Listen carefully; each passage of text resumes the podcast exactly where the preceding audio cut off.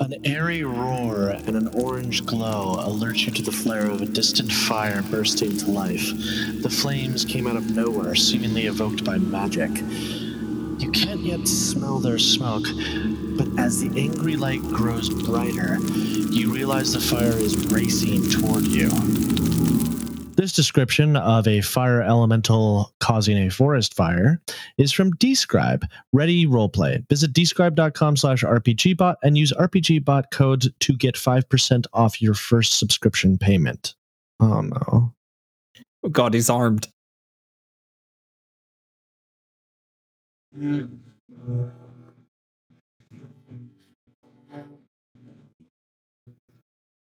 The roof, the roof, the roof is on fire. The roof, the roof, the roof is on fire. The roof, the roof, the roof is on fire. We, we don't need no water, Dan. Edit this in post. Edit this in post. I feel like I lost a few brain cells. it was beautiful. Uh, Yes, gorgeous as always.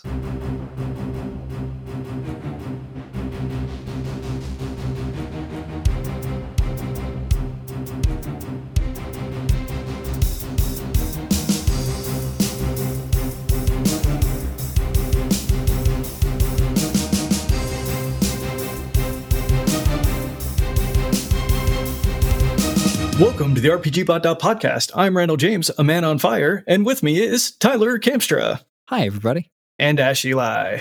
Maybe we should get some water and pour it on you. That would be a good idea. Like, are you okay? you said you're on fire. Do you need us to call the fire department? I'm, I'm feeling the burn, that's all. Feeling the burn. Feeling the burn. Well, you know, I don't want to set the world on fire. I just want to set a fire in your heart. Yeah. Well, we didn't start the fire. But we'll finish it. well, Tyler, save us from this. yes, please. hey, how about let? I can't. I can't save you from this. I- hey, let's talk about fire. Ooh, that's a hot topic. Ah, very good. All right. So, chances are you have played a role playing game. Chances are that role playing game has had fire in it. Chances yeah. are at some point in a role playing game you have played, you, someone you know, someone or something around you has been on fire.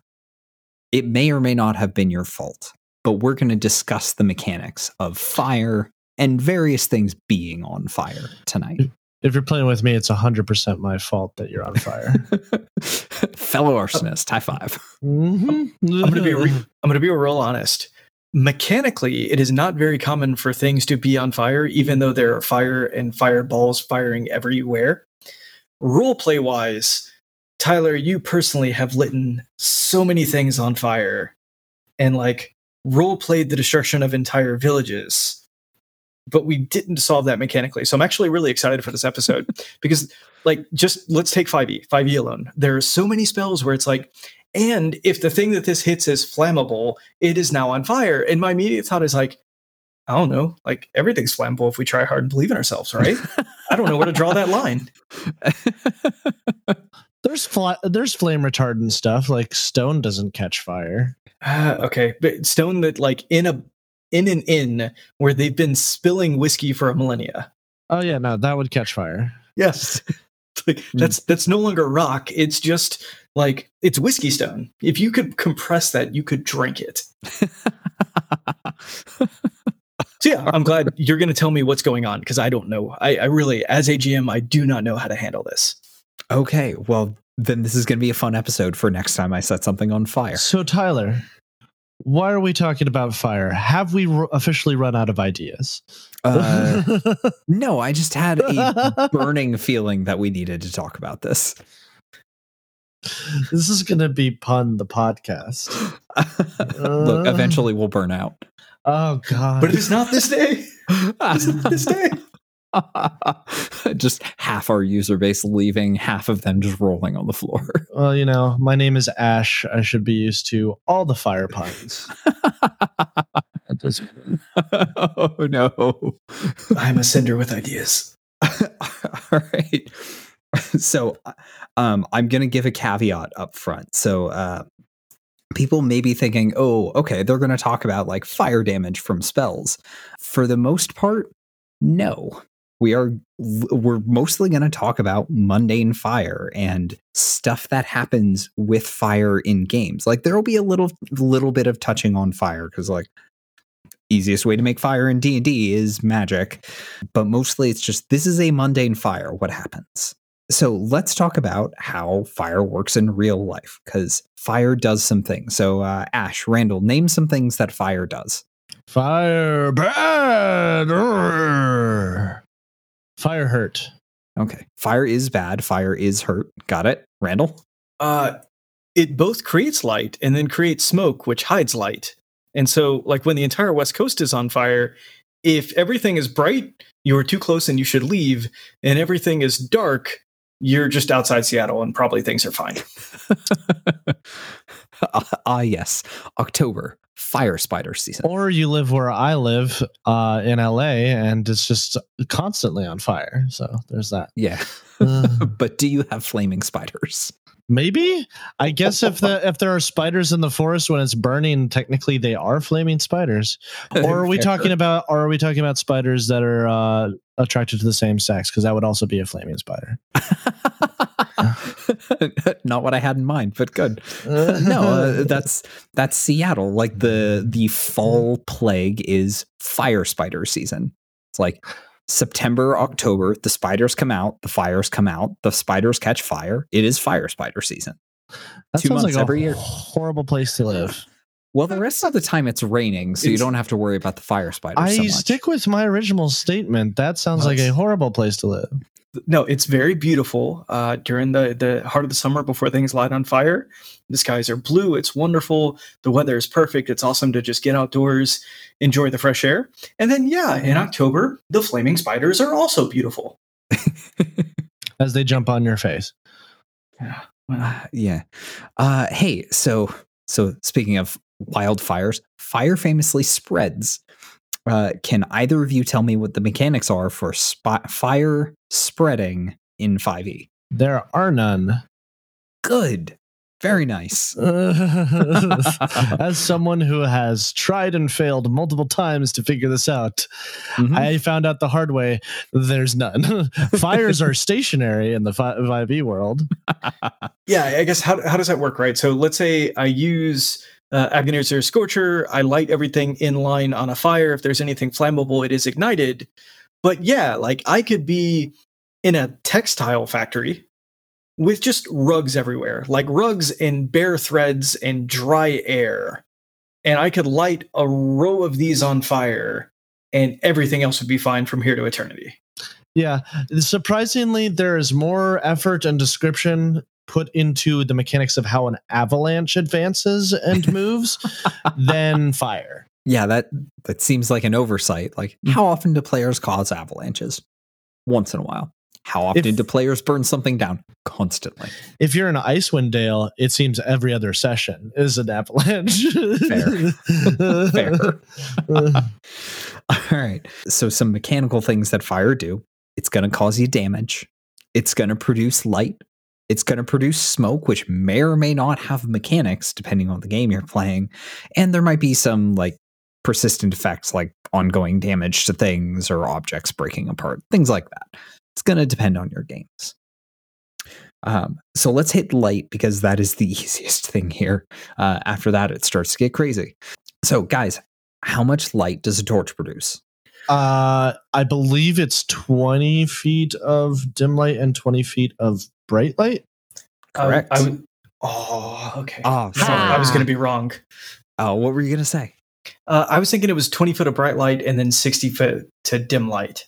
Ah, uh, no, yeah, Ash has it right. So it's a twenty foot Oh, radius of bright, and then twenty more of dim. Um, almost always in D and D, if there is light, it's X amount of bright light, and then X amount of dim light beyond that. Yeah, the Okay, reason I, it the reason I know this is because as a person who runs D&D on Roll20 a lot and I use dynamic lighting, I need to know these things pretty Yeah. consistently.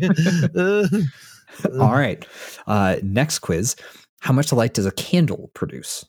10 feet of dim light, 10 feet of bright light, right? Is that right? Randall? I guess that's wrong. No, I'm, I'm going to go with what Ash said. Uh, it is five feet of dim light. At the Oh. Yeah, so wandering a dungeon with a candle, not great, but if you need to read things and you have dark vision, candle works fine. So so that establishes a very important thing. More fire, more light. Very simple. I'm shocked. Shocked. I Yeah, tell that's a good policy. Like, really. Yeah. Uh, now, strangely, the the way that this scales is super vague because uh, uh, you know that spell create bonfire. Randall, you've cast it many times. All the time, constantly. Oh yeah, uh, exactly as much light as a torch. That makes no sense. It's a bonfire. Yep. Yeah. That, that's French for a good fire. uh, Wow. That was okay. That I tip my hat to you, sir. That was that was a good one. That was very good. all right, I don't know where to go But from it's, there. it's just as good as a torch. I think Like, that's you would the- expect it to be better than a torch. No one has ever looked Yeah. at a torch and been like, that's You- a great fire. you are correct, sir. That is a valid point. I think this is where we end the podcast because I don't think we're going to do better than that. we bonfire, uh, bonfire, good fire. That's all you need to know. We're done. Uh, so, so uh, the next step up in light from torches is the spell daylight. what? Pop quiz. Yeah, how much What- how much light does the spell daylight pr- produce? Sixty foot of dim and dark. That's right.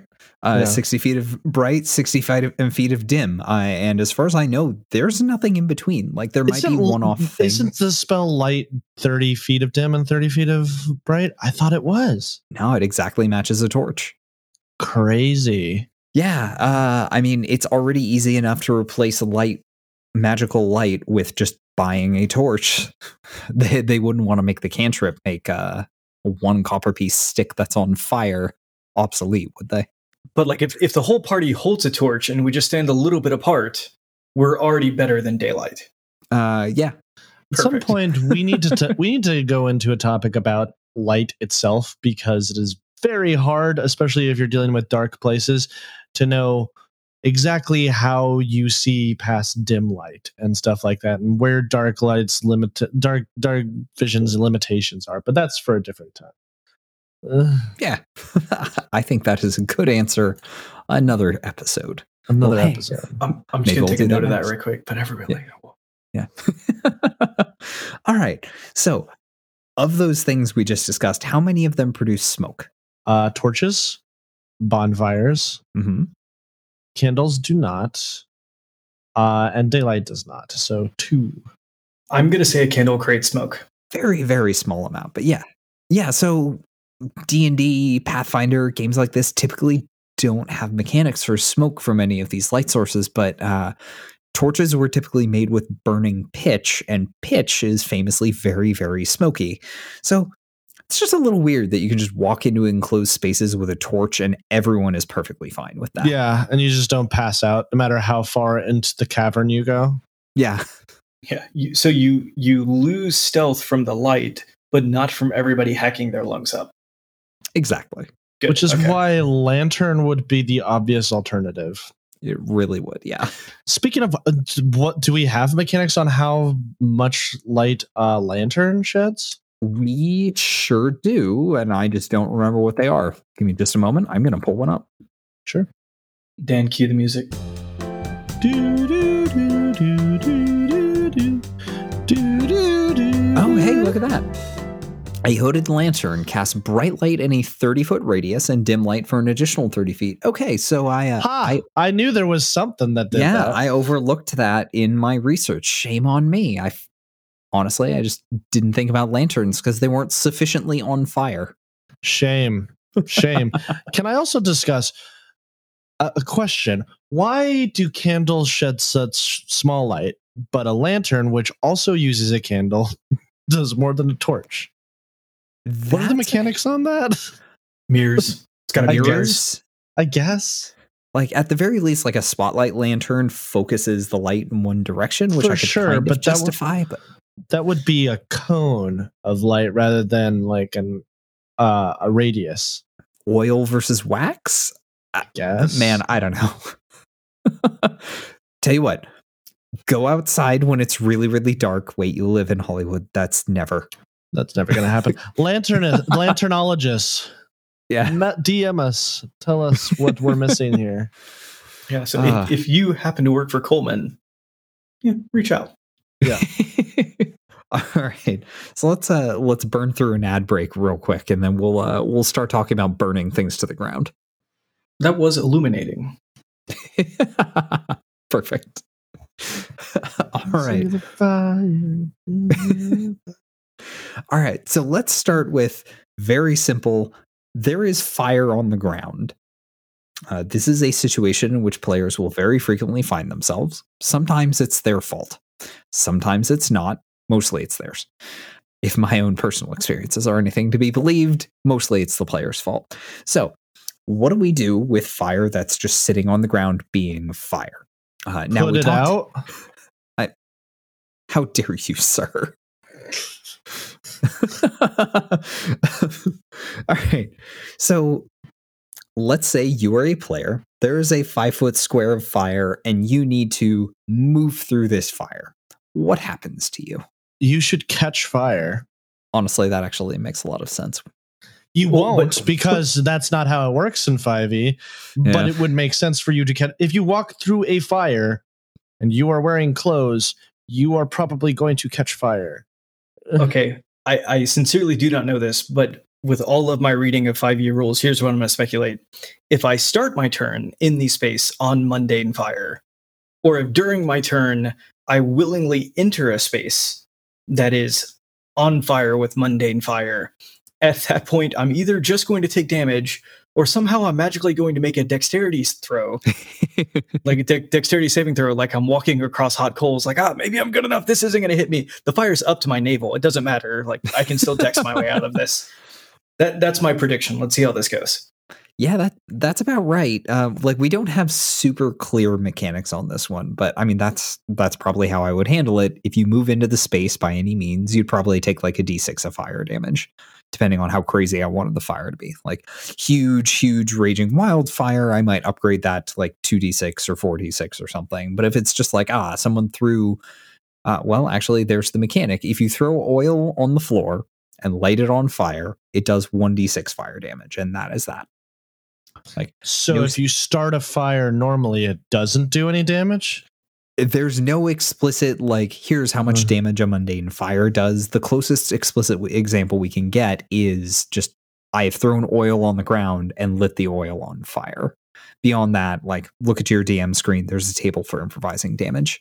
Okay, so especially for the oil fire, but I almost feel like this way for many types of fire. Let's say I'm in a building and the building is on fire, uh, or parts of it are like, you know, it's spreading across floor, though it doesn't do that in 5e, and I recognize that.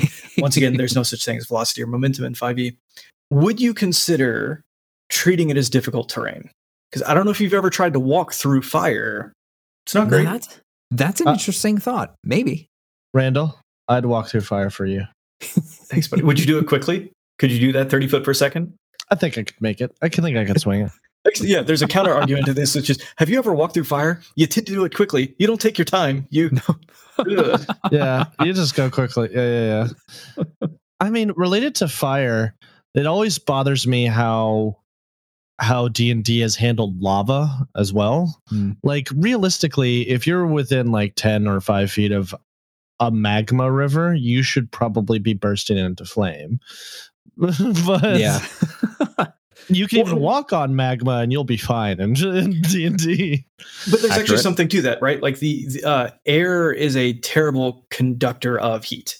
And so if you're in a place where there's fresh air and the air is able to like move through so you have convection, the air isn't likely to superheat. But then if you're in a place where like, okay, look, this air is stagnant and it's contained, that air is going to get very hot very quickly. And even breathing that air in will literally burn your lungs. So in a contained like house fire, that's one of the ways that a lot of people either injure themselves or even die is actually breathing in super hot air. But if you're out in the open and there's just a magma flow, it wouldn't actually do this to you. Similarly, well, yeah, don't don't actually try to walk on it. So not similarly, if you try to walk on on lava magma, it'll suck. It- You're gonna lose a foot. Yeah. That's it's fun. Don't call it stubborn.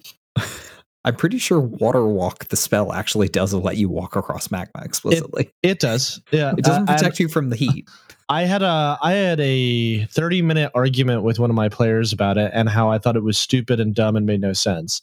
Like, but it lets me do it. It's a liquid. It lets me walk on liquid. I'm like, it's earth, it's magma, it's hot. You are dead. Just tell me, yeah, you can walk across it as long as your hit points hold up. yeah. 10d10 per round. Let's go. Uh, okay, so speaking of, or jumping back to fire that's on the ground that isn't lava, let's talk about how fire spreads. So for this one, we're going to have to jump in the Wayback Machine again. So we're going to go all the way back to third edition yet again, and uh, we're going to find the one clear example in third edition: forest fires. Now, a, a lot of D and D takes place in and around forests a lot of d&d involves players burning things down so the natural outcome is eventually players are going to start a forest fire and you're going to have to uh, you know, do your best smokey the bear impression and then you're going to have to figure out what to do only you can prevent forest fires. yes But All right. we've skipped past that at this point, to be clear. We're starting a forest fire. Screw you, we Smokey. sure are No, he's right. out with a shovel and a shotgun now, just looking for you. Yeah.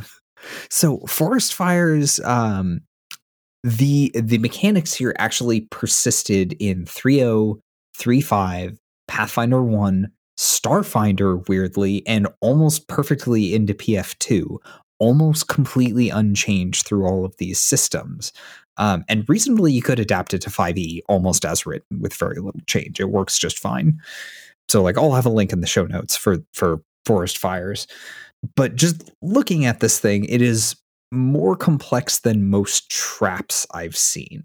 There's special rules for how far away you can see it from. There's essentially three hazards in here. There's heat damage, which Randall, you talked about people burning their lungs from hot air. Uh, there's catching on fire, which we'll get to, and there's smoke inhalation. And as far as I know, in all of the rules for every RPG I've ever played, this is the only time I've ever seen the phrase smoke inhalation. So if you want to simulate this stuff, here's where you go. What I will say, I'm going to be real blunt. I don't want to do this. yeah, probably not. I'm going to go somewhere else for a second, and then we'll we'll bring it back here. Has anyone, and by that I mean Tyler, I know you have because you've done it with me, played the board game Flashpoint? I think so. So the purpose of the game is Nope. you're a firefighter going into a house to save people in the house while it's on fire. And they give you beautiful mechanics for like, well, you know, at the end of a turn, if there's a cell next to fire, it turns to smoke. If, you know, after that, the next turn, that smoke turns fire. And so like there's a mechanic for growing fire. Growing fire and managing smoke is the most tedious thing that I think I've ever done in a game. And this is a game about managing fire and smoke. So, in the game where the whole point of what I'm doing is dealing with growing fire and managing smoke and the impact on firefighters, if I don't particularly love it in this game, I don't want it in my tabletop. uh, you know, that honestly might be why there aren't mechanics for it in E. 5e. Yeah. But hey, if you're a person at home, it's like, well, I do want it and I love Flashpoint, and how dare you? We're going to keep going. All right. All right. So, Forest Fires, third edition. It specifies that fire moves at roughly 120 feet per round, which uh, Cool. we, we've talked about. Uh huh. Yeah. So, in 5e, famously, uh, humans have a 30 foot speed, and you can move and then dash to move 60 feet. Um, in third edition, you could do a full run and move in a perfectly straight line four times your speed. So you could exactly keep pace with the fire. That Yeah. seems unrealistic with the it fi- sure does.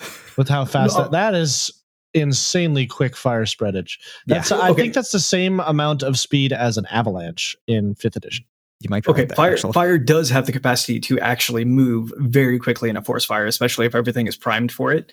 So I don't want to say it's unrealistic, but it isn't the kind of unrealism that we like in our games. A- again, Yeah. Reality is unrealistic. yeah. like my favorite version of unrealism is that I emitted the fireball that started this forest fire from my hand, and that I would like it to stay in place. Thank you very much. well, let me introduce you to Incendiary Cloud. All right. All right, so forest fire. First danger is heat damage. So the first sentence is just getting caught within a forest fire is even worse than being exposed to extreme heat. Yeah. Uh, let's see. So breathing the hot air causes you to take damage. Um, you can make a fortitude save or take damage. Oh, no, sorry. So you automatically take 1d6 points of damage per round just because the air is hot. And then if you're breathing, you take more damage. So you can hold your breath to avoid that. If you're wearing heavy clothes or any sort of armor, you take penalties on all the saves. Um, metal armor will gradually heat up as though subject to a heat metal spell. So it's just it's just piling on. This sucks. This is terrible to track and it's unpleasant for everyone. Are you breathing? Yes.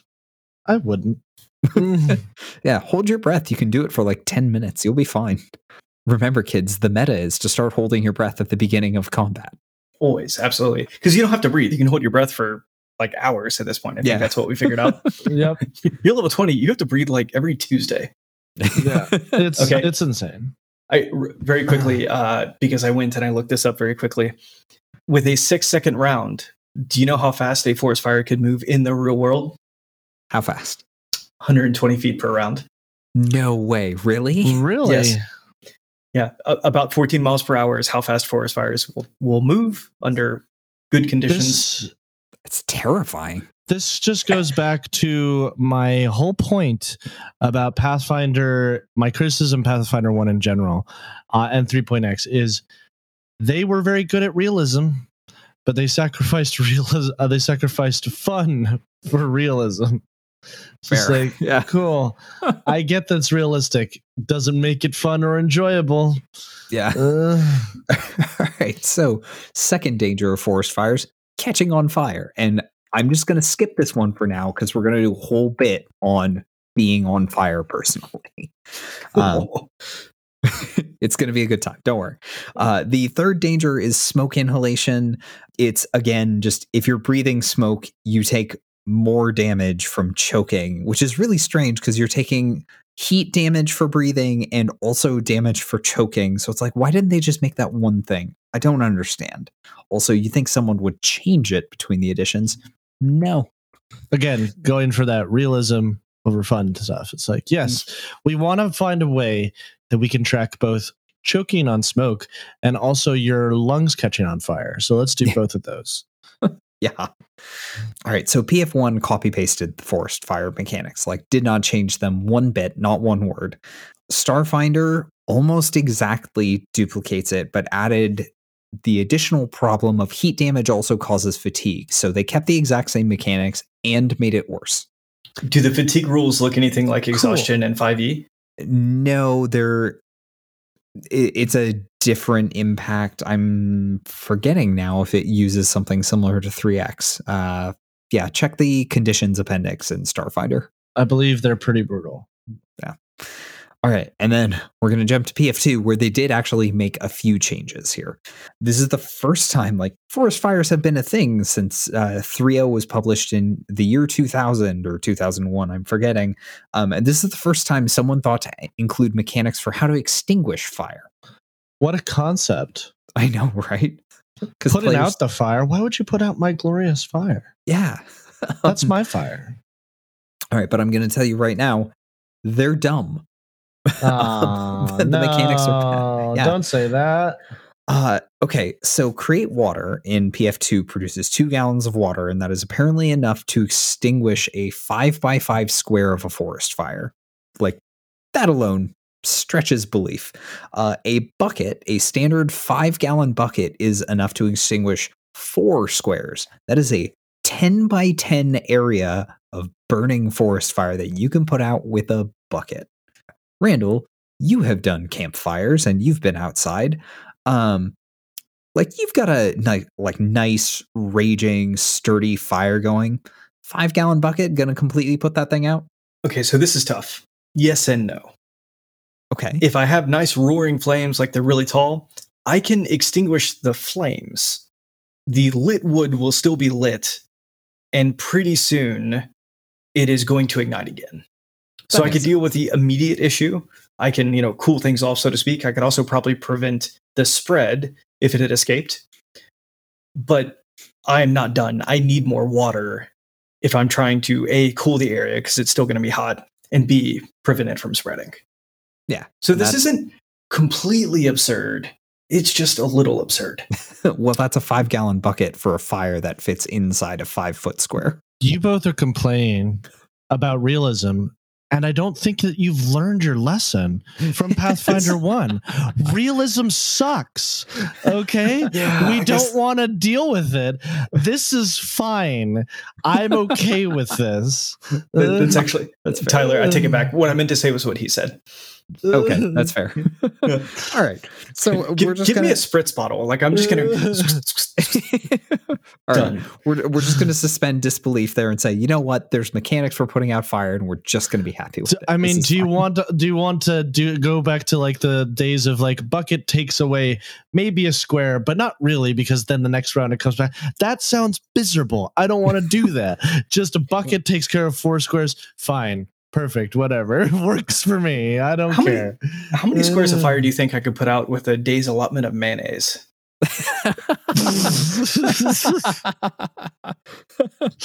Because at least that's like thick. It doesn't like get absorbed into the ground immediately. well, then what are you gonna do with the mayonnaise? You got mayonnaise everywhere. It's, Who it's better than You fire. fire. Yeah. Have you ever taken mayonnaise damage? I mean, that, that's slow damage. Like you take that every day of your life. You don't notice for five years. It's fine. Is mayonnaise a damage type? Wait, uh, custard is. oh my gosh, you're right. It is. What happened? Did I did, did I fall asleep and we're in Crazy Town now? What? How did we get on this topic from going from fire to custard to Oh. mayonnaise and? Okay, the the alchemy jug lets you produce an absurd quantity of mayonnaise every day, which you could, in theory, Oh. then put on Well, fire. You know, there's also the decanter of endless water, you fools. That feels like a better solution. the problem, what am I going to do with all this mayonnaise? uh, not extinguish fires, apparently. All Eat it out of the jar, I guess. Oh God, no! they uh actually you laugh, but uh Grog, the character on Critical Role, did exactly that in campaign one, and it was hilarious. I, geez, I'm, I'm glad that imagining the didn't make that method into the acting show. on uh, Oof. Uh, all right. So back to things that don't horrify me the mechanics of fire. So PF2 has the most explicit mechanics for how fire actually grows. It just says it grows by 50% each round. So if you have you know one square of fire, it's going to round up, you get another square of fire. If you have two squares, you now have three squares and so on. It multiplies by 50% round down minimum 1 every round and it just keeps growing until presumably the DM decides I think I have enough fire. So, hey, if you want mechanics for how fire spreads in your 5e game, there you go. Count how many squares of fire you have, multiply by 1.5, and round down. okay. I, I'm not asking for realism. I'm asking to save, I think, literally the world, at least the city. I, I feel like you have to just add to that that a space can only be on fire for so many rounds. that seems reasonable, yeah. Because like once we get to like a hundred squares, it's like I need the entire city to know the cantrip to be able to create water so that we can put this thing out. Like the wizard school caught on fire first. It was the dorms. We're host. Uh, I see what you did there. Good pun. yeah, oh, it snuck past me. yeah, Dang. yeah. Uh, that sounds miserable though, and it's just one more thing I have to keep track of with the horribleness that is fire. Yeah. Uh, yeah. So you may just say, like, eh, fire grows as much as I say it does. If the players ask for an explanation, just say, this thing was extremely flammable and this thing wasn't because I said so. A wizard did it. Shut up. Let's take a deep breath somewhere that's not smoky. Let's take a quick ad break and then we'll come back and we'll light ourselves on fire. On top of the smoky. All covered with cheese. I think those are different songs, but I don't know. I don't know either. That sounded right, actually. It's the same tune. It's on top of spaghetti. oh yeah. I've heard it both ways. All right. Who wants to be on fire? Me. Oh, please me. I've had I've I, I've grown tired of living. uh, I had a friend in college who um, somehow ended up making friends with someone who's like a Hollywood stunt person. One year for for my friend's birthday party, they arranged a like Hollywood stunt like person on fire thing. Like so whatever they do to light people on fire in movies, they did that. That was the party. Sounds like a wild party. Okay. Must have How- been.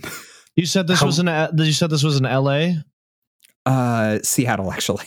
Oh, okay. I was gonna say that sounds pretty tip- like a pretty typical LA party. All right. So, how much damage did they take per round? How quickly did it spread?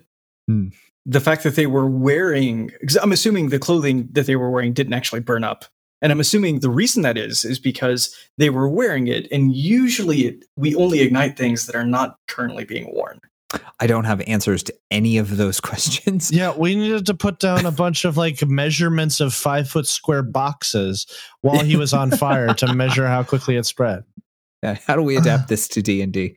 No, uh, uh, no, I was I wasn't there. Was not interested in being on fire. Uh, so so let's talk about fictionally being on fire. So you guys have played plenty of Five E. Um, name one mechanic that lights you on fire. Fire elementals. When they hit you, you catch fire. That's one. Randall, can you think of another? No. Okay. Uh, well, there aren't many, fortunately. Okay, Uh, good. Yeah, it's it's fire elementals and alchemist fire, and to the best of my knowledge, that's it. Okay, that good. so weird though that it's only those two that catch you on fire. Not regular fire, not fireball, which you Mhm. know sets flammable things on fire. Just for- unattended unattended flammable objects yeah um yeah most of the time when something sets something on fire it's a spell that says unattended flammable objects can catch fire lightning bolt can set things on fire which makes sense from a physics perspective all right so so let's talk about the specific mechanics of what happens once you are on fire so we can once again jump to 3x and look at forest fire let's see. So 3x actually had a bunch of things that could let you on fire. Uh, there was a eventually a spell called Ray of Flame that did some damage up front, and then the secondary effect was uh, if the target failed a reflex save, they were then on fire until they spent an action to put the fire out. You know, big slow enemies, you could set them on fire and run away, and it was a good time. Okay, the reflex save was that just you wildly beating at your body to put out the fire? Was that your reflex? I I assume Yeah. if you rolled on the fire, if you rolled on the fire, if you roll on the floor while on fire, you got a plus four bonus to your to your saving throw. Did you really? yeah, They they were teaching you stop, drop, and roll in 3x. they sure were. Fantastic. Okay, good. Yeah. We'll have a link to stop, drop, and roll in the show notes. I don't know if people are still familiar with this. When I was a child, they taught us stop, drop, and roll. Like being on fire was something I was regularly going to have to be concerned with. Like Oh, we yeah. did more of those drills than we did quicksand drills. well, how many times Hey. has quicksand come up? About as many times as I've been on fire. be glad uh be glad you didn't live in the 50s where they told you to you know duck for cover F- for um, from a nuclear weapon you know That's fair. Let, Yeah. let's go let's go under our desk to protect ourselves from a nuclear weapon That's fair.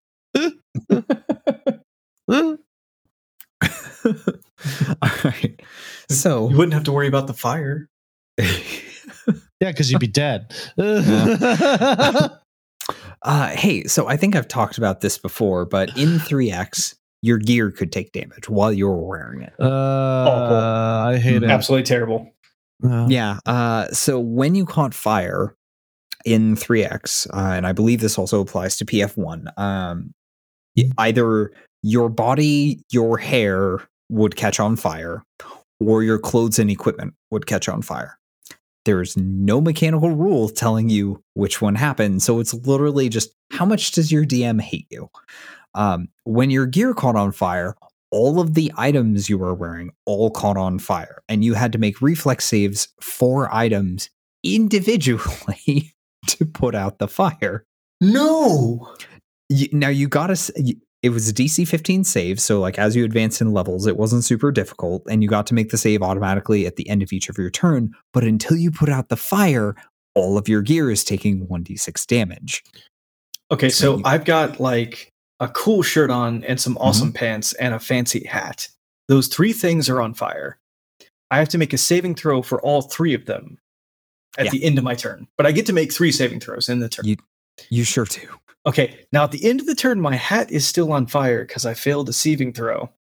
Does the fire then spread to the rest of my equipment, or at the end of my next turn, do I only have to save for hat? Uh, you only have to save for hat. Okay, this is still terrible, but it's not as bad as I thought it was going to be. Uh, Why don't I set you on fire? Three point X rules. Three point X was a beautiful game. How dare you? Make a reflex save. Three point X. Could I just not? uh, yeah, like the. Let's see. So weird quirk in the system here, but you only got to make the reflex save for your items as long as you were wearing them. So if you took the items off, put them down, they were still on fire. Items that weren't flammable or like wouldn't take fire damage, still on fire, continued to be on fire. So like, ah, my metal sword, I'm gonna set this down with the rest of the fire and it's going to continue to be on fire until somebody picks it up and does a reflex save to put it out. Why does this work this way? Who knows? Could I choose to just not do the reflex save and have a flaming sword? Possibly. I honestly can't remember, and you would have to dissect the text and like the saving throw rules. Can you intentionally fail? I believe in three five you could you could intentionally fail most saving throws because it makes sense. Like, oh, it's a reflex save. I'm just going to stand still. How does steel? How does steel catch fire? What a great question. I Mm. do not have an answer for you, sir. Uh, steel has uh, is a combination of iron and carbon, and as we know, trees are made of carbon, which are famously flammable. Therefore, I think it's perfectly logical that steel too would be flammable. because it's made of trees. Correct. Okay, nerd. All right. All right. So, My metallurgy book is on fire. oh gosh, I, I pasted the entire text of the catching on fire rules in here, and I'm I'm not going to read the whole thing. Why? like- Why did you do that? Look, I'm going to read the last paragraph so you know I'm not kidding. Those Okay. unlucky enough to have their clothes or equipment catch on fire must make DC 15 reflex saves for each item. Flammable items that fail take the same amount of damage as the character. Oh, so you take the damage too while your gear's on Oh, fire. lovely. and it's a must, so you do have to roll to put it all out. I do think it's funny how there's a there's an option of either your hair, your clothes, or your Mhm. body being on fire. So how does that make sense? Your body's on fire, but somehow your clothes are fine. So it's like you're just a paladin who's like got armor on, then uh, you see smoke coming out of his helmet, and you're like, "What's going on there?" It's like, "I'm on fire! Help me out of this suit!" I, I look, I think they wanted to cover all bases. If I am a completely naked lizard folk, they still want me to be able to enjoy being on fire. Hmm. Yes, it's nice, nice spin on that. All right. So we're going to jump to Starfinder. And like, we don't usually talk about Starfinder a lot because it's not a system I know super well yet. Um, but Starfinder m- made some changes. It's not better, it's different. Okay, so I, I'm going to read the first paragraph, and I think you guys are going to me- immediately see the problem. Condition burning. You are on fire. As long as you have this condition, at the start of your turn, each round before you take any actions or attempt the reflex saving throw described below, you take the listed amount of damage as fire damage, or 1d6 if no amount is listed. Fire damage from multiple sources that inflict the burning condition is cumulative. You can make me more on fire. Exactly. Like I was some on fire and I didn't like it, and then you made me more on fire. So this turns ray of fire, uh, ray of flame, or whatever that spell was, into a godly spell. Yeah. Just cast it on a person multiple times. Oh God, this su- no. Oh God, this is horrible. Why are you adding more flames? No, why? yeah, literally just stack damage over time and just boy. Uh, so it continues to get worse from there. At the end of each round you are burning, you can attempt a reflex saving throw to remove the condition. The DC of this saving throw is equal to 10 plus the amount of fire damage you took this round from the burning condition. So as you stack the fire It damage, could get to the point where you can't put it out. exactly. so all you have to do is just uh, stack it up to like five d six damage Yeah. every round, and just Watch And the it- guy scream as he slowly turns into ashes. yeah, just throw a bunch of alchemist fire on somebody and leave. It's like eh, mathematically impossible for them to put themselves out If as I long ever as they play can't Star, find water. If I ever play Starfinder, uh, I'm uh, I'm specking into a person that just sets things on fire and nothing else. Yeah. You you do get a plus two bonus for each previous saving throw you've attempted in consecutive rounds. So over time, it does get a little easier, but like you can still keep stacking that damage and get a lot of damage just by setting somebody on fire and leaving. I, I love this idea though that like, hey, it's really, you know, character advancement is slow. It takes a long time to learn a new skill. But here's the deal: when you fail to put yourself out when you're on fire, and you immediately try again, you're gonna get better at it. uh, I, I do love. Okay, so uh, you can automatically end this condition by jumping into enough water to douse yourself. If you don't have enough water on hand, you can instead roll on the ground and yeah, stop, drop, and roll, get the plus four bonus. Uh, I love the idea though of like there's there's a puddle of water and you have jumped in it and it is not enough. And so you are still just um, but okay in the same rule system i could take a bucket and like get two gallons of water in a bucket and then put out enough fire that fills a five by five square. Yes, okay. But not yourself apparently. correct. My, my best bet is just lie down and be the fuel in the five by five squares i'm dead uh, and then you can put me out and then you can raise me Probably yes. okay just as long as we're all on the same page So being on fire, it sucks. Don't do it. But it's good to know stop, drop, and roll still works in space. that's fair All right. So I'm going to hit on PF2 real quick because this is the first time that um, being on fire is a thing that will happen very frequently. And also, it's not a nightmare. Being on fire just uses the standard persistent damage rules. End of your turn, you make a DC 15 flat check for each source of persistent damage. If you succeed, it goes away. That's it. There's even a mechanic to intentionally light yourself on fire, which is a thing that goblins can do because, of course, they can. just just further proof that goblins are in fact the best race. Yes. yeah, torch goblin. You set yourself on fire, you get plus one fire damage, but you're also really good at putting yourself out, so it doesn't last very long. okay to be these are these are player options that Yeah. you're telling me about okay so i could be like a goblin alchemist and i can smash you with fire and then i can smash myself with fire and then i can stab you on fire Yeah. that's awesome yes.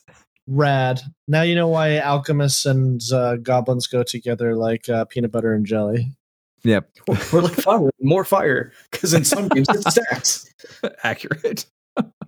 so let, let's move the fire slightly further away from our bodies and let's talk about hitting stuff with fire, specifically torches. Hey, have you guys seen the Lord of the Rings movies? yes, Okay. aragorn on top of the hill the ring wraiths coming at them and he's like Exactly. "Ah," waving it around and they're like no it's too bright You know when Yeah, this is my one life's mission, but that's too bright. you would t- you entitled this section "Fire on a Stick," which immediately made me think that we were going to be talking about dynamite, which Oh. I, I was very excited about, and then it turned out torches. I'm like, "All right, that's that's cool, but it's not dynamite. That's fair. I, I thought about the weird comedian from the '90s who who did the puppets. It was like jalapeno yeah. on a stick. yeah. No. Well, now I can't get that out of my head. We can keep going. Uh, It's fine. All right. So, torches. At some point, uh, your players may be tempted to use a torch as a weapon. Have either of you guys felt this compulsion? no. Oh well, Because I- maybe I know it's not once going to with the- work. once with a troll, with a troll. Yeah. There you go. That's a good reason. All right. So, so all the systems I know, a torch is generally not considered an actual weapon, despite the fact that it is essentially a club that you've put fire on one end of. So, whatever game you're using, it's generally going to be an improvised weapon. So, 3x, you take a minus four penalty to attacks. Uh, 5e, you don't add your proficiency bonus. Um, now, the mechanics, um, weirdly, like 3x and Pathfinder, like very much agree on what a torch does. 5e has decided that torches do exactly one damage, which is frustrating because an improvised weapon typically does 1d4. 5e is just like, no, torches are going to suck and there's nothing you can do about it, so there. So I hit you. I- Okay, I, I really want to make sure that I understand what you're saying. I'm a fighter. Mhm. I hit you with my torch on fire. Mhm. I deal one fire damage. Yeah. I then use an action surge. I dip my torch in water. I hit you again with the same stick, now not on fire. And I roll a 1d4 and potentially deal 4 damage. Plus my strength? Yeah. Cool. Cool rules. yeah, good. Um, yeah, makes a lot of sense. I think you might still get your strength damage on the fire damage. That's always been kind of vague and poorly worded and ambiguous. Like it's still a melee weapon attack, so you should still get strength. So it's like one fire plus strength, but still, Okay, in my game, you're at least going to get that. That feels like a good consolation prize. I mean, okay, actually, let's be honest. Let's fix this for people. Let people roll the 1d4, let them add their strength modifier, then add the one fire damage on top of it. That is the only way this makes any sense whatsoever. As much damage as you are going to do, you get all that plus one fire damage. Yeah. Plus, it encourages people to actually use torches. Yeah, it's so dumb how just a state of thing makes it worse. Like setting something on fire objectively makes a thing just suck. Yeah. One, I know the folks hard at work on one D and D are, or I'm sorry, five E, the future edition. Uh, you're you're listening to this right now. Go ahead, just write that in. That way, in the next edition of D and D five E, we have this. Yeah, look, I want my tavern brawler to run around punching things and hitting them with torches and chairs and such. I want Yeah. torch and unchakus. That'd be great. Take take the torch off the wall, and beat a dude with it, then put it back. Oh, jerk! so I, I'm going to jump back to 3x because torches basically do work exactly like you described, Randall. Uh, it's the 1d4 plus 1. There's a, there's a little more dumb nuance to it because it's damage equal to a gauntlet of its size, which for a medium creature is 1d4. That introduces weird questions like do torches suddenly have sizes? Because that's never mentioned anywhere. Do gnomes get to use two handed torches? Can I get a gargantuan torch and swing that around? Like all these very, very dumb questions that rightfully I don't think anyone has asked until right this second. Well, okay, let's be realistic though. If there's a forest fire and there is a downed tree on fire, that is nothing but a gargantuan torch. yeah, I'll take it. I'm going to take my uh, super optimized monkey grip build, grab the gargantuan torch in one hand, and just beat a dude with it. Yeah. Again, if you're in an inn and the large beam overhead is lit on fire and fallen, that's at least a huge torch, right? Oh, it's got to be. Yeah. All right. So uh, PF2 just kept it simple 1d4 plus 1 damage. Good choice. Yeah, exactly. Uh, so Lord of the Rings actually like leaned into the concept there. Um, One Ring 2e and a little less the the new Lord of the Rings role playing 5e. Um, some monsters have a fear of fire, and that's a mechanic in the game. In in One Ring, uh, they have this mechanic called hate, where they have like a pool of cool points, and if it's depleted, the monster gets tired and wants to leave monsters that are afraid of fire, if they're adjacent to a source of fire, such as a torch, they lose a hate point each round. Now, hate points let them do like big, scary stuff. So this would be like a dragon breathing fire or something horrifying like that. If they're afraid of fire, get a torch. It works. Yeah. So One Ring 2e, especially, the characters are very squishy, and when you get injured, it potentially can take a very long time to recover. And if you're injured in a dungeon, the party might be hosed or your character might be hosed. Uh, so we actually had a situation where I think Tyler and I were both downed. And ultimately, I think the only reason we survived the encounter was because somebody pulled out a torch and started waving it around and scared off the the ooey gooey bad boys who were trying to do do, do death to us. So yeah, it, it was a really cool mechanic, which I mean, bluntly, it almost feels like role play for monsters, right? yeah, kind of. Yeah. So, uh, yeah, Lord of the Rings, bring a torch. So we've hit on alchemist fire and oil a little bit. Um, for a lot of players, these are going to be the actual most interesting ways that they bring fire into a fight. Like unless you're a spellcaster and you're you know throwing fireballs or whatever, you're going to use oil. You're going to use alchemist fire. Um, now, a, a lot of systems like making making oil into a weapon is super frustrating. In 3x, it took two turns and had a 50% failure chance. PF2, it takes two actions, 50% failure chance, and then does like a pittance of damage. 5e weirdly makes oil surprisingly good. Um, you can throw oil on the floor and it'll burn for two rounds, or you can throw it on a creature, and if they take fire damage, they take an extra five points of fire damage, which, like, a lot of times that's real good, especially if they're vulnerable to fire, if it's troll, something like that. Um, that may be more damage you can do with a bad weapon attack. The uh, 2014 version of the Thief Rogue has a, an ability called Fast Hands, which lets you use an item as a bonus action. One of the things you can do is throw oil. So if you have somebody in your party who likes fire damage, just every turn's like, I'm going to sneak attack and then I'm going to throw oil on somebody, and everyone's going to celebrate. It's going to be great. Um, and then, of course, Alchemist Fire. Uh, 3x Alchemist Fire is garbage. PF2, it's your standard bomb. It does fire damage up front and persistent fire.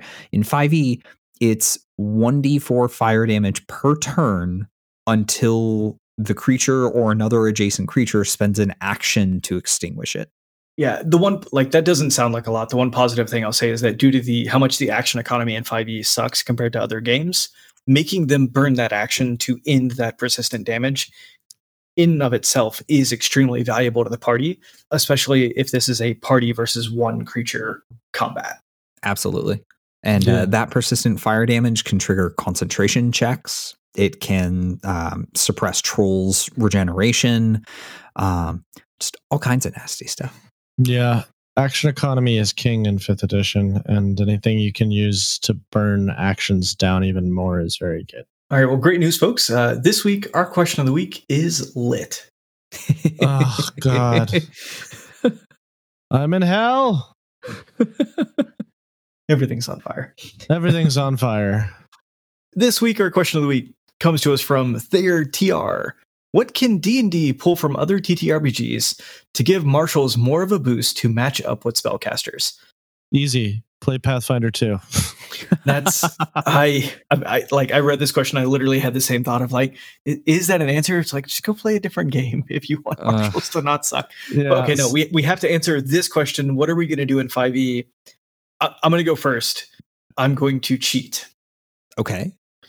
what I think makes martials interesting in Pathfinder 2, which you, you can't quite completely pull off, but is essentially many of the martials have a decision tree tied to the traits of what you might do in a turn. So, like for my first action, I'm going to try this. Uh, and if it works, then my next action is going to be to do A or B.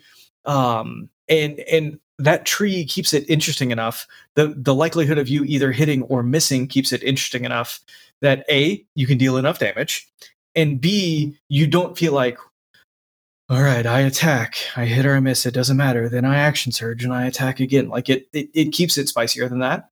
Um, so I think looking at a couple key feat trees from Pathfinder 2, attempting to bring them in and then allow, if you successfully attack, you can then use a bonus action as a follow up for a second attack, almost like a, a, a, a feint and attack, like you would do with a swashbuckler or something like this.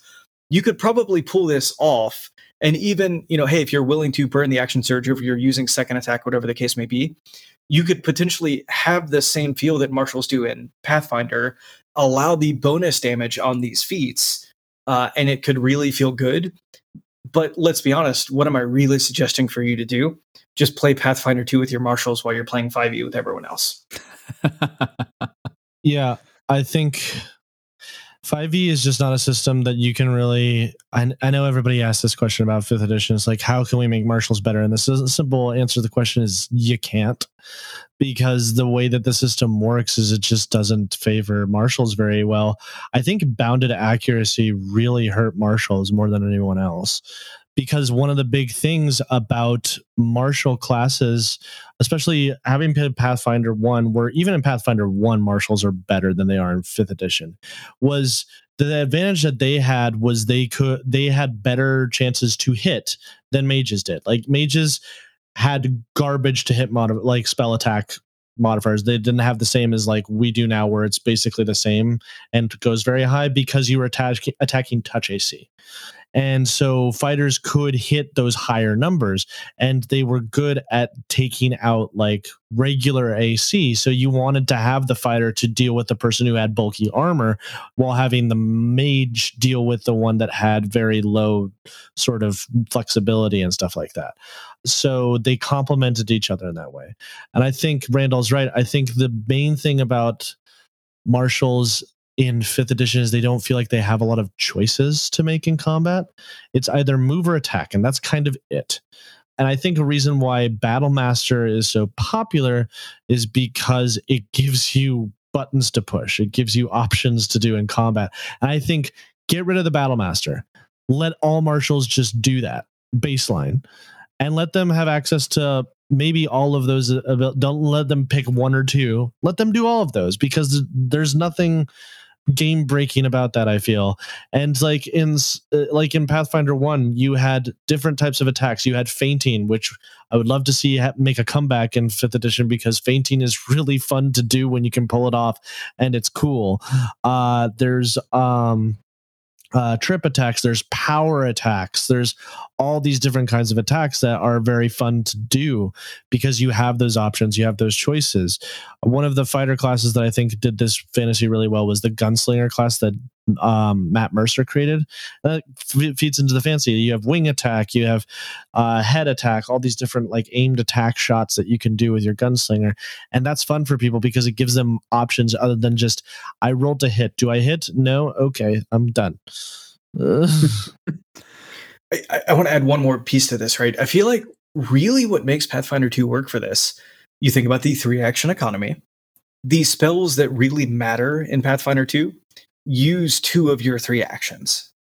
So what they really did is as far as the action economy goes, is they made it more costly to do the main things that casters do, where you've consumed two of your three possible resources by casting the typical spell that you're going to cast to deal damage. Whereas on the martial side, you combine a feat tree with the fact that any of your actions will only ever consume one action unless it's effectively a double attack consuming two actions and and so I, I guess I say that to say like I just I think action bonus action sucks. I think Pathfinder really nailed it with a three action economy, and I'd be curious to see. You know, I guess we're not going to get it with one D and D, but eventually, does D and D recognize that that style of action economy really is a great way to balance the system? Yeah, I agree, and I think uh, a counterpoint to that would probably be well, well, you know, in fifth edition, mages can only cast one spell per turn or a bonus action spell and a cantrip whereas you know fighters at the high end can attack three times i'm like true but because of the way uh, bounded accuracy works fighters reach a certain level of damage that they will not exceed even with three attacks, you are not going to outdamage a mage with their one spell because the scaling on their damage on mage spells is insane. And the other thing, and I think this feeds into the why Pathfinder 2 does this better, is uh, martial classes don't have to do multiple actions to just attack. They can do multiple actions to do other things, maneuver, move around, raise a shield, all these different choices that they can do. But in fifth edition, if you want to do anything that's not attacking, you and the mage are on equal footing. You both get just the one action. So Y- yes, you do technically get to do more in a turn than a mage does, but that's only if you're doing one specific type of action. And that's why martials are boring because if you're not attacking, you're not playing optimally. Yeah, I, I think I agree with you guys on pretty much every point. Um, like the the root of the issue is martials don't have enough to do period. And like the the issue extends outside of combat, honestly. How many skills does a fighter have in 5e? Uh how many skills? Yeah. Like 3? 4. You get you get 2 from your class, 2 from your background. How many skills does a wizard have in 5e? Oh, so many. 4. Like it almost everybody gets 4, but spellcasters can also solve those skill problems with spells. There's also uh, bards who are just like I get all the spells. I yeah. get all the skills. Uh. Yeah, um, like martial characters should get more skills because they those characters are accustomed to solving problems without magic, whereas spellcasters, magic is very much a crutch. Like, Yeah. I'm a wizard. I'm not going to clean my room. I'm going to cast Unseen Servant. Does that mean I don't know how to clean? Yes, it does. I very much do not know how to scrub things because I have an Unseen Servant. Whereas the fighter is like, yeah, I'm. I, I've had to do this by hand my entire life. I'm very good at this. I will scrub all your pots and pans. Yeah. One might even say proficient. yes. Um, and then yeah, in combat we need more buttons to push. Like the weapon mastery system that one D and D is looking at, I think that's a, a good step in the right direction. But the problem we're going to have is every martial character is going to have one weapon, so they've got one button to push again. Yeah. And like the button is slightly more interesting. It's a bigger, shinier button, but it's still exactly one button. And that's Um, so much more fun when I smash it. yeah. and that's also the other major flaw with martials is that the, uh, their power progression is tied to the generosity of the DM because uh, eh, basically uh, unless they get a magic weapon like a very cool magic weapon their damage is capped at whatever weapon they're using and plus five. That's it. You can't go higher than that. And so if you just have a great sword you for the rest of your entire career if the dm doesn't give you any magic weapons your max damage is 2d6 plus 5 whereas the mage over here he got a new spell. He can do 10d6 damage with one spell to multiple to everything people in the room. to everything in the room. What use are you exactly? Uh, Just stand up there and be a meat shield. yeah. Okay, actually, I, I do have a mechanic that I think would be interesting. So, uh, persistent damage in PF2 is really exciting. I, I think most folks definitely associate it with the Alchemist. Imagine bringing a persistent damage tied to bleed, tied to a certain attack type, making that available to your martials. I think that could be a great mechanic where, like, hey, I'm I'm stacking these bleed damages. Um, in, in a way that like I'm dealing extra damage every turn because I keep making strikes. I'm willing to burn my action surge to get another opportunity to put on bleed, and that can really make or break a fight if a fight is going to go over several rounds. Um, so, what do we expect in 5e? The average round, excuse me, the average combat is going to go for three rounds. Um, so that's not, you know, maybe it's not going to be super impactful there, but when we get into the big bads or when we get stuck in a fight, I think adding something like, hey, that was a really great strike with the sword, and the fact that you rolled, let's say, an 18 or above, in addition to this, we're going to add a bleed, that might feel impactful. It at least it's going to bring joy at the table. Yeah. or or give martials higher crit threat li- range. That is also a way that you can deal with the bounded accuracy. As uh, martial classes get higher level, they they can crit at 19 or 20, and then maybe 18 or 19 or 20. Like Yep. that would separate them from mages even more. We, we have a fighter subclass that does that in 5e, right? Champion, Yeah. yeah. It's one But fighter not till- subclass, and it only gets to it only gets you to 19 or 20. That's it. Uh, you get to 18. 18 at like level 14, I oh, want to do say. you? Which is too late. Yeah. It's too late. Yeah. Too late for it to matter. yeah, your Uh, world has sucked for so long. Yeah. Uh, yeah, God, I, I think that's actually a being great idea. champion that long. yeah giving giving all martials that feat tree or or even just for free just this is yours you don't have to take it i'm giving it to you Mm. that to me also sounds exciting and spicy Yeah. Uh, better math, better damage progression like that. Um, uh, more buttons to push, like Ash, you talked about, like feinting and stuff like that. The DMG does have some optional rules for special attacks, like disarming and bull rushing and things like that. Uh, absolutely use those. We talked about them on the variant rules episode. They're great. They work fine. Use them. We could add more to that and just make those options available to, to uh, martial characters. Like gate those options behind martial weapon proficiency. There you go. Like, why can't wizards do this in combat? Oh, because they don't know how to use a longsword. Done. yeah. yeah so I, I guess that's that's the best we got I think that was pretty good, actually. We had some fun ideas. Yeah. all hail the leisure illuminati i'm randall james you'll find me at amateurjack.com and on twitter and instagram at jackamateur I'm Tyler Kamstra. You'll find me on RPGbot.net, Facebook and Twitter, RPGBOT, DOT, NET, and most other socials as RPGbot. And I'm Ash Ely. You can follow me on Twitter at Graven Ashes or my YouTube channel, Ash Raven Media, at Graven Ashes as well. If you've enjoyed the show, please rate and review us on Apple Podcast and rate us on Spotify or your favorite podcast app. It's a quick, free way to support the podcast and helps us to reach new listeners. You'll find links in the show notes. You'll find affiliate links for source books and other materials linked in the show notes, as well as on rpgbot.net. Following these links helps us to make this show happen every week. If your question should be the question of the week next week, please email podcast at rpgbot.net or message us on Twitter at rpgbotdotnet. Please also consider supporting us on Patreon, where you'll find ad-free podcast episodes, early access to RPGbot content, polls for future content, and access to the RPGbot.discord. You'll find us at patreon.com slash rpgbot. My eyes are burning. I remember 21st of September. Earth, Wind, and Fire. I don't know. No, it's solid, it's solid. yeah, yeah. Uh, th- th- there, there was an episode where I feel like I was singing.